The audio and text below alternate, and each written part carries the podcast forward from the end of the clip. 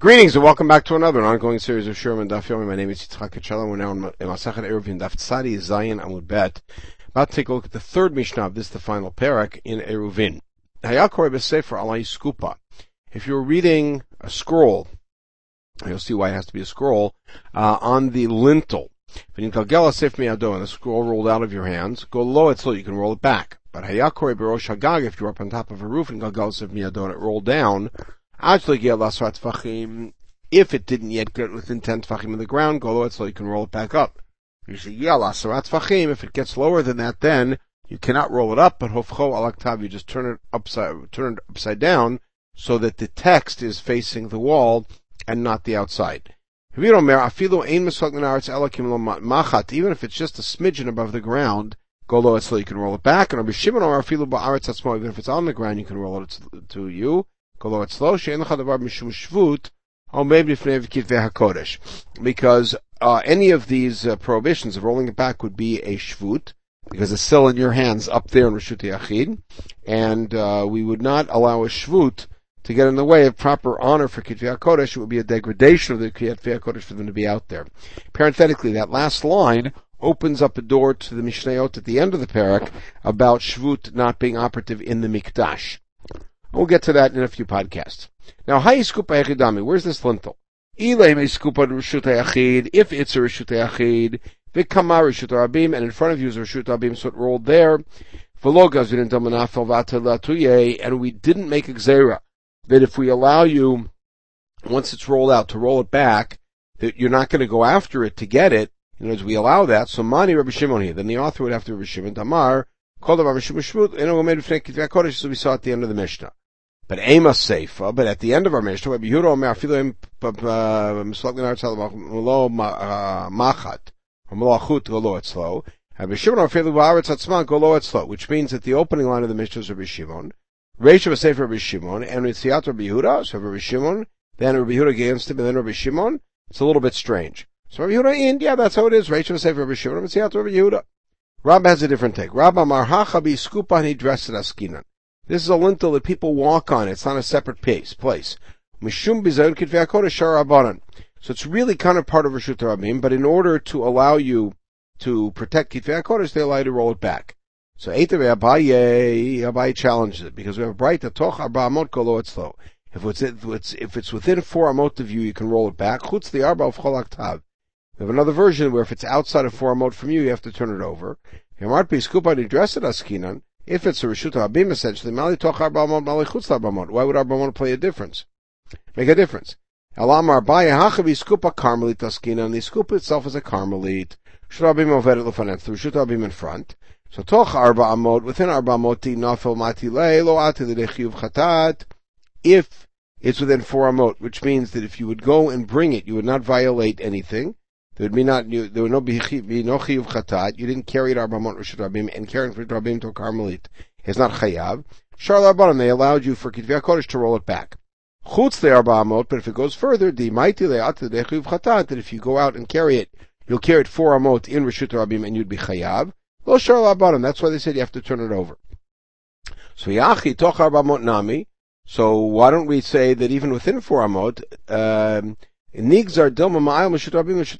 we allow you to bring it from Rishut Abim into a Carmelite, then you might bring it into a Rishut Yachid later. If you think that because there's a Carmelite that you're on between the Rishut Yachid and Rishut Abim, we don't have a reason to be goes there. If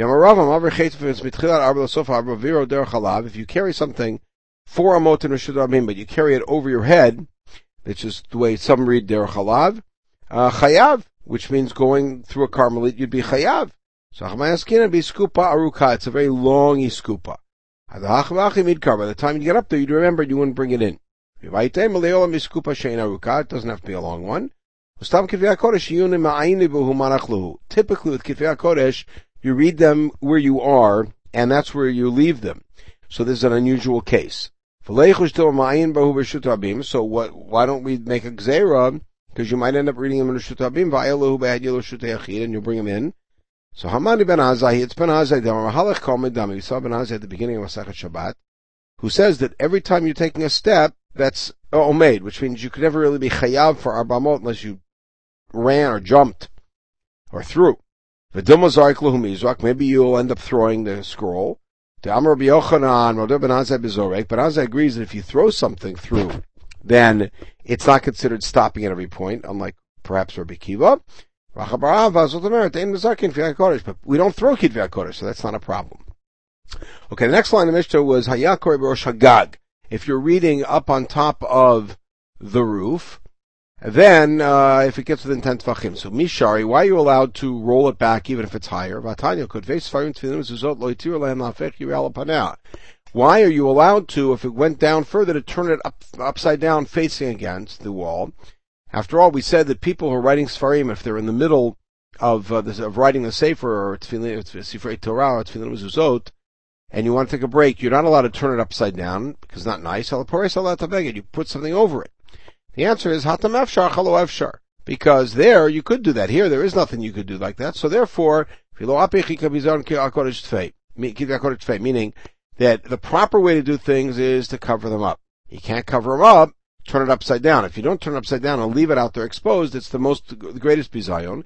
And since in this case, when it rolled down, you don't have the ability to turn, put something over, over it to cover it, uh, therefore, we take the next best route and have it's still protected against the worst bizayon.